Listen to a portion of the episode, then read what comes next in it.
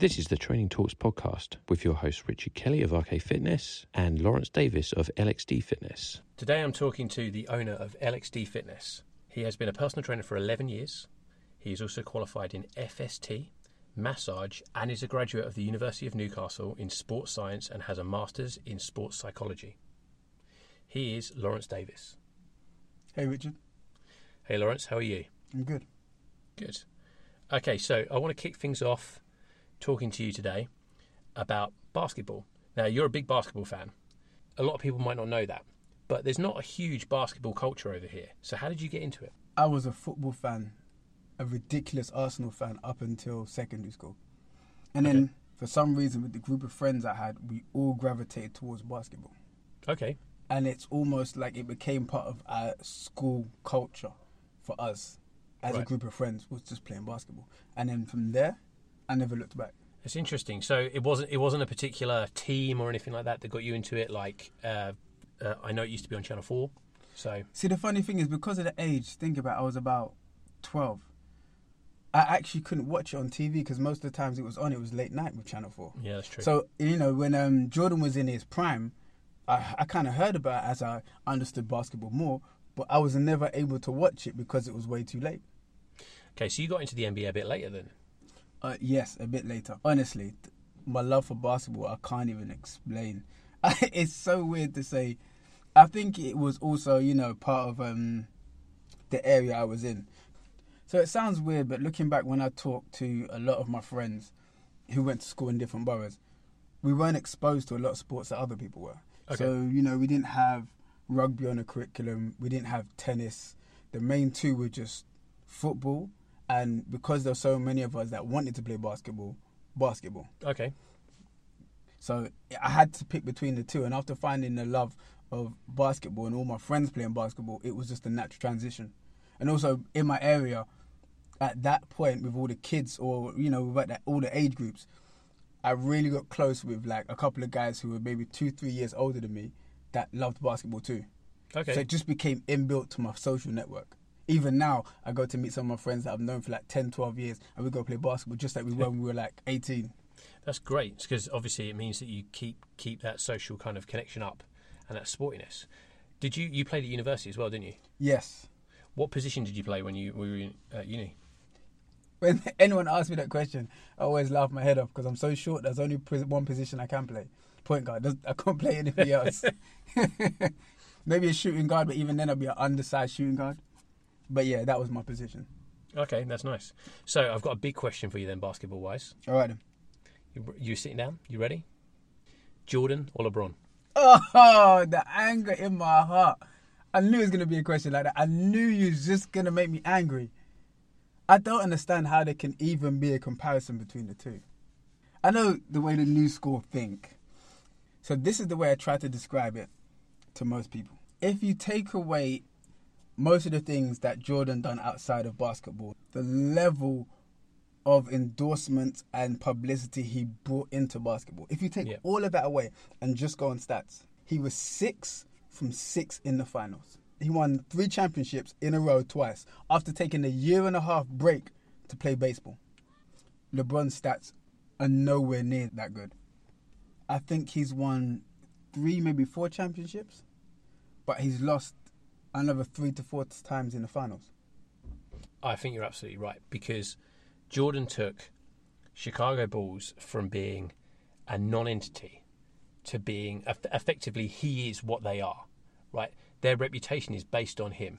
Now you can argue LeBron did something similar for Cleveland, but the fact that they were beaten by the Warriors virtually every time they played them in the finals, and you know Jordan's era isn't exactly that much easier because he, he's coming in at the time when you've got Magic Johnson at the Lakers, Larry Bird at, at Celtics. You had um, the Bad Boys in Detroit. Yeah, You had some insane teams. You had Stockton and Malone. yeah. You had it was East and West were just extremely stacked. Plus, because I'm a buffing in this type of thing. Plus now there's no hand checking. So before you could hold a guy as a defender, you could hold someone with your with your hand and kind of push them off or have more of a leverage to keep with them. Yeah. They don't have that now. You're not allowed to touch them. So all of these things, if you put these factors together, you can argue a point of that alone. However, when it comes down to it, the ultimate thing is winning. and he took, as you said, a terrible franchise to one of the greatest franchises ever, ever, and he done it against the hardest competition. But look, forget all of that. Three times in a row. Who else has done that? No, nobody. I think um oh there's a, a legend, a Boston legend. I cannot remember his name. Defensive legend legend and he's got like ten rings. He Isn't he the guy from the 60s? Bill? Russell. Yeah. That's his name. He would be up there too. What makes this conversation even more interesting is when you ask Jordan, Jordan will never say he's the best because he he says, "I never played against the guys in the era before me, so how can I say that I am better than them?" And it's a smart point. He can say he's better than Michael Johnson. He can say he's better than Isiah Thomas, Yeah. Larry Bird. He can say he's beat them, but he can't say the era before he's beat any of them. So how Yeah. can he actually, you know, claim to be the best? Well, yeah, exactly. It's an interesting one. Okay, so let's move the question back onto fitness. Yeah, So- because you know, um, I could talk basketball for two hours. Well, yeah, and that's what that's what I've noticed. So we're going to move this along a little bit. So, uh, can you explain to the listeners what FST actually is? So, I'll give you the most basic version possible. So, FST, fascial stretch therapy, is based around fascia, which is like a minefield in itself. But for the listeners out there, it's literally inside your body, you have a complex web of kind of gooey stuff. It's like, you know, when you clean a chicken and you've got that layer of like see through gooey bit that you need to take off it Yeah, in between the skin. We have the same thing in our bodies, but ours is, I would say, a lot more interconnected to everything else. So there's trains of thought where they believe that the fascia runs through everything, runs through the muscle, it the nerves are interconnected in it. It's almost like that binding thing that keeps everything together. And one of the key things that helps it, or you know, has a negative effect on it, is hydration right. just think about it as layers of things, two layers needing to move together, and without the hydration, they start to stick. So, if you put that into the body now in terms of how that relates to muscles and movement, if you get tight in your fascia, it's almost like someone's put a bit of glue on your arm somewhere, Right. and that point is now stuck. So, when you need to move anything around that point, it doesn't move. Right. I see. And that's why when people talk about when you talk about muscles, if you think about muscles and you go back to the fascia, a lot of the knots and issues you have with muscles will be because the fascia in that area has got tight. Okay, so effectively, if you think about it, it's like the the area around it has got sort of gummed up. That is the best way to say it because the more you start to understand the body and look into like you know, it sounds a bit morbid, but like cadavers and stuff like that. When you really see the body in its true state, you realize that the body isn't like it is in the textbook. There's not individual muscles the way people say there's individual muscles. There's systems of slings, which are like chains of muscles that work together, but all of that is underpinned by the fascia because it's the fascia which goes through all of that, which connects, let's say, the quad to then the hip flexor, or would say your abdominals up through to your pecs. It's it's that that connects everything and allows you to move smoothly in a multitude of directions. I see. Okay. So then putting that into now, you know, the rest of the system, fascial stretch therapy, it's about stretching the body, not to stretch one particular muscle, but to stretch chains of muscles which are bound and connected through fascia. And if you loosen the fascia, then everything else in the body loosens up. Okay, so in a traditional stretch, let's take say a hamstring stretch, you're just stretching the hamstring, whereas in an FST session, you're not just stretching the hamstring, you're stretching a whole sling of muscle around the hamstring that maybe goes all the way up the body. Yes, because you understand that anytime you like, so a good example is the hamstring. If you pull up and stretch the hamstring, because of the position that you're stretching from, you're not only stretching the hamstring, you're stretching the whole, you're stretching through to the calf Right. because the pull is going to go all the way down. And on top of that, because of the connection and where the fascia runs through the hips, you're also stretching into the lower back because the pelvis has to move. And the thing, it has to move because it's connected to everything else. Right. I see. So it's, it's more holistically connected, and that's where it comes in. So rather than focusing on, say, uh, a stretch in isolation, it's a collective stretch. So one thing I get quite a lot with people is they'll say they have lower back issues. Right. And for a normal person, it'd be like a normal therapist would be like, okay, I will just work on your lower back. A lot of lower back issues I've found come back from below the hip, come up from like your adductors, come up from your hamstrings. Because if you think about a string below and above your hip, Right. if someone keeps constant tension on the fascia below your hip, anything above your hip doesn't really move Yeah. because you're pulling it. You, you've got that pull and that tension, not allowing anything to rotate. And it gets locked and gummed up. That's it. So that's the the whole premise of FST is to work around that. So I can't even talk about this without even mentioning like the forefathers and the people that you know taught me how to do it. So you got people like Chris and Ann Frederick. They're the ones that created FST. Right. Ann used to work with a lot of high level um, sports people. I think she was um, they've got a term for it in oh she was a physical therapist Right. in America. But it's funny because they call them PTs, and what we call PT over here is a personal trainer. Yeah. So there's always a confusion when I go over there. Like, is he a physical therapist or personal trainer? Both the same. But so she done it in a way where she could use. She's like four foot two or something, but she was doing it on like three hundred pound, four hundred pound guys. And she worked out a system whereby it's not about the strength of the therapist; it's about moving the other person's body around yours to get the connection and get the pull and the, and the stretches. Right. So it's not. Uh, it's it's hard to describe. It's one of those things that I can explain it to you, but it's always best when I show people videos. Getting your mind around actually how things move and how you move with the body. Right. So it's a very interesting system. Okay. So why did you then choose to qualify in both FST and massage? One thing that I've done constantly through my like years in the industry is understand how I can, you know, develop on what I know. And when I first found out about FST, a couple of my colleagues at my workplace had done like a basic course. Right. So, you know, as a personal trainer, the first thing you need to look at is what you're going to do to stay relevant and longevity. Right. Yeah. So I done the FST, and then I thought I wanted to become a master at this. So I done every single level possible to become the highest I could at that thing. And then in that, you need to develop your own style. And in developing my own style, I understood that FST is amazing, but there's some bits, as you say, that get gummed up or glued up that also need some type of manipulation. Yeah. And actually, you mean physical contact. Yes. So sometimes they need the pressure and the manipulation as well as the stretching to really get rid of that glued area. Right. So that's when I looked into massage. And in my career, I've had um, the luxury of knowing an, um, a ridiculous amount of high level masseuses. I've worked Okay. with some when we work with athletes, and I do FST on them, like professional athletes. And I know some as my good friends. And one of the things I've always said is massage alone is quite hard. Yeah. It takes a big toll on- on your body, especially you know when you're doing stuff on really big people. Yeah. And I, when I say big people, I don't mean I'm not trying to use it as a nice word for fat. I just mean in general massive people, Yeah. like a normal rugby player who's like six four and like stacked, that type of um big person. Yeah, because there's a lot of muscle there and there's a lot of, of work to be done because obviously their sport means that there's impact and there's going to be knots and other issues that come up.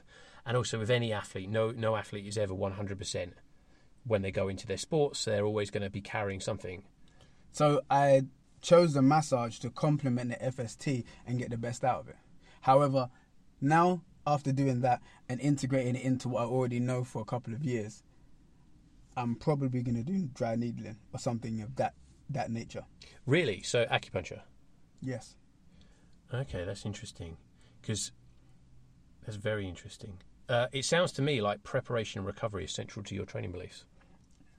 Well, it always has been because one thing to get across, you know, from my mindset to to the listeners and to you, Richard, is as you get older, the one thing that changes isn't how hard you can train or you know what level of performance you can really be at.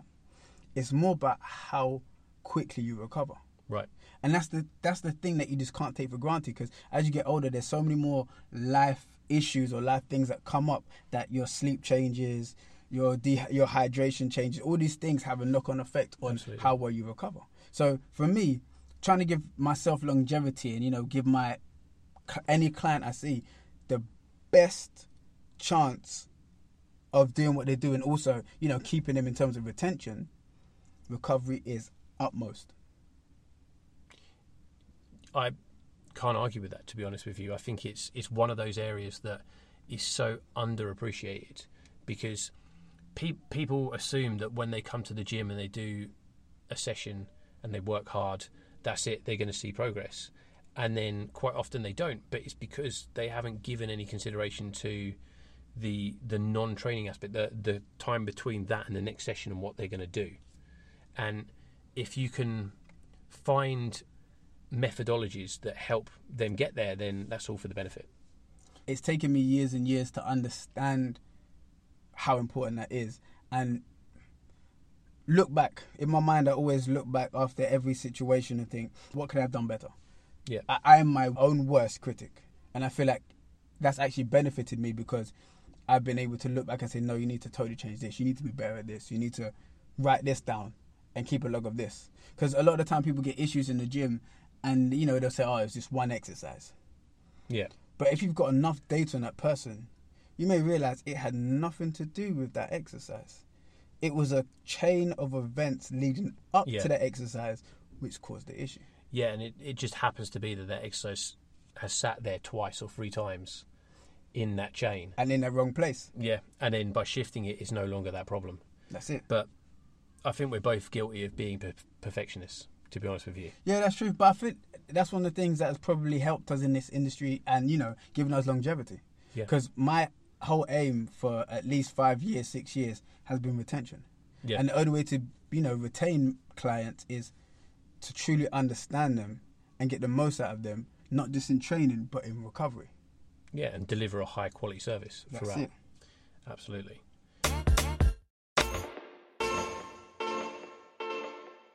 Okay, so we know already, we've already discussed that you're a big fan of basketball. Are we going back to basketball?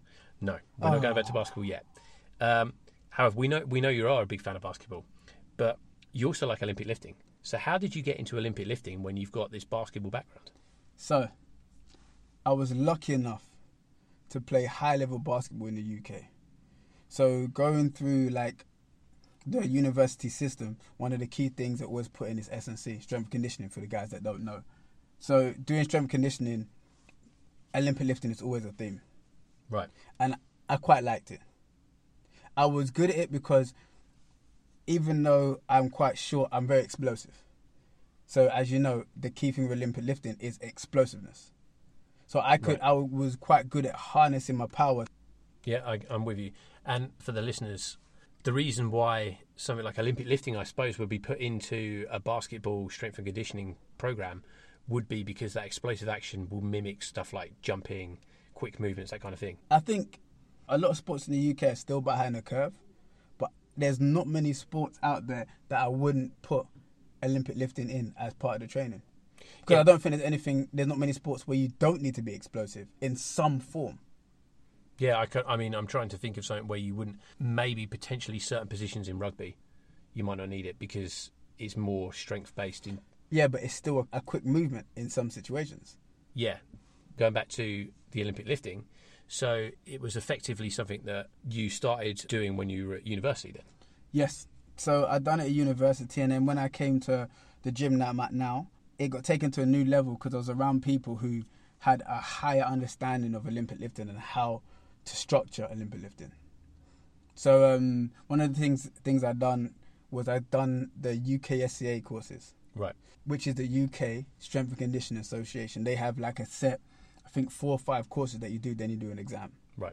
And it takes you through programming, Olympic lifting. Um, and there's two others that I can't remember off the top of my head. I've done all of them because like I like training, I like strength and conditioning, so I want to get a deeper knowledge into that. Right. And at the same time, uh, my friends at work, I was doing an educational system, and at the, in the education, you were learning even more.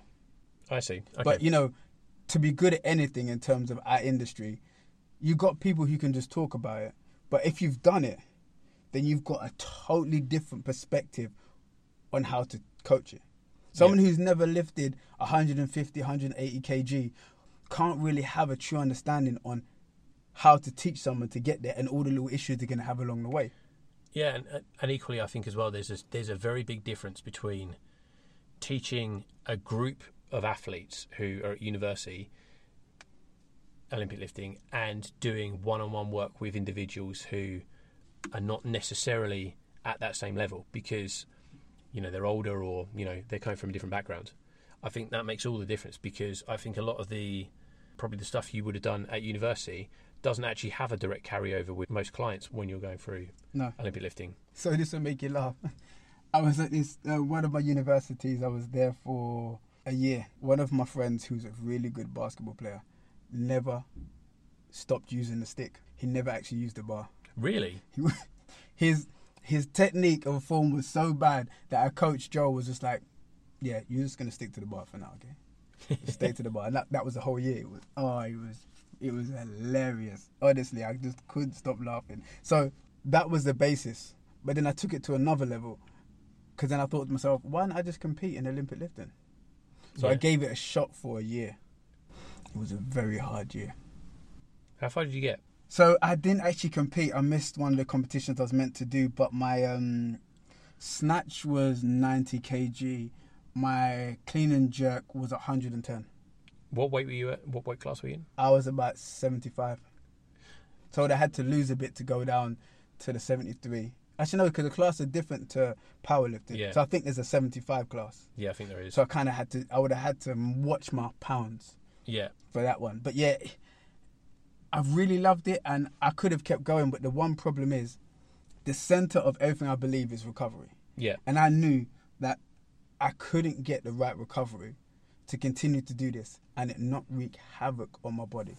So I would need weekly massages, chiropractor sessions. Funny enough, during that period, the thing that actually worked best for me during that whole year of Olympic lifting and helped me handle the fatigue and help me handle the strain I was putting on my body was Bowen technique. okay. It involves gentle stretching of fascia to help organs, muscles, and promote pain relief. So it's a low end stretch. This is going to make you laugh because that's the kind of normal definition. However, that's not what happened to me. What happened to you? It's almost like I would lay down and there'd be certain points, certain trigger points that she would flick over or manipulate slightly Right. and then she would wait a couple of minutes. Then do another point, manipulate that. And I'm, when I say manipulate, I mean like two, three finger touch and flick. it it was so surreal. However, that with a massage once in a while kept me in tip top form. It sounds to me like your CNS just got like switched off. It was insane. But because I wasn't able to get that all the time once she left, that was one of the key factors that made me stop because I thought, what I'm going to do to my body in the long run, is it really worth it for this? And I love Olympic lifting, but being such a, being an expert in the field, I understood that my body could only do so much before I was going to get a major injury. Yeah, and then it's just as soon as you do that, it's That's game it. over. With uh, with the amount of sleep I get because of work, yeah, it was just wasn't wasn't worth it. Okay, so let's go back a stage. So we've mentioned that you went to university, played basketball, picked up some Olympic lifting there. How then did you become a personal trainer? It was a funny road. Finished my degree. Yeah. And then after doing my degree, you know, there's always something that you really specialize in or really like. Yeah. Psychology was it for me. Right. So at my current uni, I could have stayed to play basketball for another two years and do a master's there, which was quite good. However, you know, financially, I thought with the amount of debt I would be in, was it really worth it? Right. So I moved uni to do my master's. Okay. Then once I'd done that, I looked into the route of being a sports psychologist. Cause like I've done the masters now, you know, it must be a smooth transition. This is kind of naive of me, so because I should have looked at the whole route first. Yeah. I found that I had to do a two to four year conversion course to be a sports psychologist. Wow, really? Yes, I was so upset. I was like, it's not really worth it because I really value education. However, you've always got to weigh up the balance between finances and education because you can learn a lot and maybe you know they say in time you'll get your money back, but certain fields you'll go into and you'll never actually get the money back. So you've got you built up a lot of debt which you have to pay off. Yeah. So for me, I was just I thought I need to be smart with these decisions because in the long run, it's gonna come back to bite me. Yeah, I can I can see that because obviously, sports psychologists, there's going to be a limited field that you're going to work with because they're all sports people and athletes, and yeah, I can imagine the money's not necessarily there unless you get hooked in with like Team GB or something. So you know, it's one of those things that you're not guaranteed. I could have done the course for four years, but am I guaranteed to be at a good enough level where that career by itself could sustain me? So I was like, I'm not going to take that risk. Luckily, one of my good friends or family friends had helped me out a couple of years ago and given me um like a voluntary job in gyms. So you know, I had my level two or level three Yeah. qualification. So I thought, okay, let's go into this, and then that's where it started. Okay, interesting. And then you know, a couple of years later, we met. That's it. Right. So, you know, I like personal growth and development. Yep. Are there any beliefs or things that you used to do that you were adamant were, were great and were the right way to go that you you know you used to do in the past that you no longer agree with or practice now? it sounds funny, but not really. Maybe some of the crazy chest sessions and stuff we used to do, Yeah. like that extreme volume training for split body parts. But no, not really. I think the thing that's changed with me over the years is I've understood the importance of some things over others. Yeah. So, you know, because of the strength and conditioning background, I was always, you know, of a mindset of complex lifts, complex movements. Right. I wasn't really into the body part training. It's only when I became a personal trainer and I was working in the gym, I learned about the a lot more about the split training, Yeah. which is totally different. Um. Yeah. I'm the same.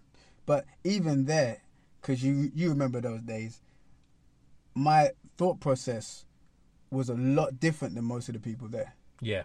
Because for for us, it was about shaping our craft, not just how much money we're making, how many sessions we do, but shaping our craft and being more efficient and more effective with every single session or interaction we had. Absolutely, and I, th- I think that's where a lot of our peers sort of fell down because they were so eager to get the money up and get as much as they could, and they, they equated success against that. Whereas we were looking at it as a what knowledge gain do we get, what what understanding and base we had, because the difference is now is I think we're far more versatile than a lot of other people. A lot of other people are, are you know, they might be good at one way of getting people to lose weight, whereas you know, I can walk into any situation with any person and go, okay, well, I've got 10 different ways of doing this. Which way am I going to pick today? For me now, one of the things that I really don't do is I don't do body part training with many people Yeah. because I don't feel like many people actually need that. Maybe it's my clientele, but also I realize I understand that you know if you get the right big movements with a couple of accessories, you never really need to lock into one body part. There's an argument to be made that certain clients with certain needs might need to work in one area because, say, they're deficient or defective there. But generally speaking, most people, I agree with you, I don't really see the benefit of them doing that because that split training style, we both know special vitamins are what makes that really effective. Without a doubt, unless you're doing something where you're doing a GVT, but even with GVT, you're not really going in and specializing on one body part. You're doing like opposite, so push and a pull.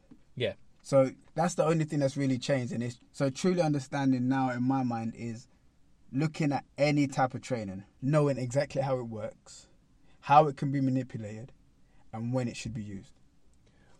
What about other little things like tweaks where you might have say put more value into say a plank in the past, and now you might not because you might decide that another core exercise is a better assessing tool or is a better general movement for someone to to to practice. Weirdly enough, no.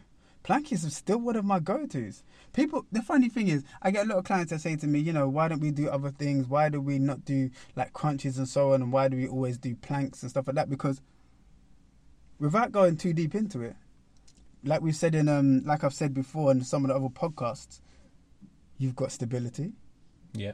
rotation, anti-rotation, and extension. Yeah. Before, when you know we were younger in the game, we truly didn't understand rotation and anti-rotation the way we do now. No. But those things are always going to be core. I was always stuck around the core movements and how to really work on those core movements, like the squats, stuff like that, the split squats. I think the thing for for me was I was lucky enough to have certain people around me which they educated me, but at the same time they were on the same path, so they actually just kept kept me focused on refining and understanding all the vital things we needed. And as as you said before, we've had colleagues along the way who have you know spent time with us, but they've gone off on totally different tangents because they Yeah. didn't think as analytically and under and try to understand each movement and why to use it and what could go wrong with the movement and so on. Yeah, and then you know you, you've equally on the other side of that you've got the people who are way too academic, and their focus is is far too much on what the studies say and what the data suggests, and you know they're, they're people who uh, you might meet who are who are adamant that a hip thrust is the best exercise for say butt building, and you you know, and there is scientific data that shows that, but that doesn't work for everyone. That's it. So that's why I've worked really hard to get the balance. yeah, it's bro science meets academia, if you want. So let, let's build on that point then a little bit. How much do you consider education important versus practical experience of actually working with individuals hands on? I feel like in a person who's been a personal trainer in a normal gym and had to work to get clients and build a client base, I feel like for them the education is higher. Yeah. But you, there's a lot of people who have education, as you said, but have no experience in a real gym. Yeah. So it it's tough. I think it's person to person. I think for me and you, it's the education, but that's because of where we started. We started in in so listeners, we started in what you could class as like the hard knock type gym. Yeah. You're a family man. Has having a family shaped or changed you or your beliefs? When you say beliefs, do you mean in terms of training? Yeah. No, it's just intensified it. What do you mean? So earlier we were talking about preparation and recovery. Yeah. what's changed now is I am like my own experiment for the most effective preparation and the best recovery because I have no time. no time in the house. In an idle situation, before any session, whether in my gym garage or at a gym, there's certain things I used to always do. Right. I used to foam roll for about 15 minutes. Then I used to stretch out, uh, do some FST stretching with the resistance bands, Yeah. and then get into the movements. Right. I don't have that much time anymore. So I need to pinpoint areas. So in terms of preparation, looking at myself, I think what are the key things that always reoccur in terms of tightness? Right. Where are they? I make sure I do them in terms of foam rolling or stretching. Then I get into the workout because I don't have that much time. So you got your core two, three things you hit every time. every single time. And it, it sounds weird, but it's actually it's further helped shape my training because now everything that I believe in needs to be condensed into a smaller time period. So whether it's me or my clients, it's okay. There's a list of things you need to do to make sure no matter what training session you do, you, you feel fine.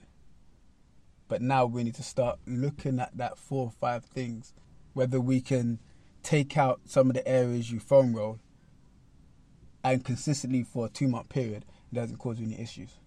So trial and error. Right, I see. So effectively, you're you're trying to see what the minimum effective dose is. That is it for prehab. Right. My ultimate goal isn't to actually look a certain way. It's to be able to do a certain amount of things. Yeah. I care more about basketball and how you know my training helps my basketball than anything else. That's because I love basketball a lot more than I love going to the gym and just worrying about vanity. Yeah. So for that purpose, my aim has always been, what do I need to do to stay in good condition? Okay, I've got one final question for you. All right. With your kids, do you see any athletic signs that they could become potential Olympians or professional athletes in the future? Have you seen anything yet?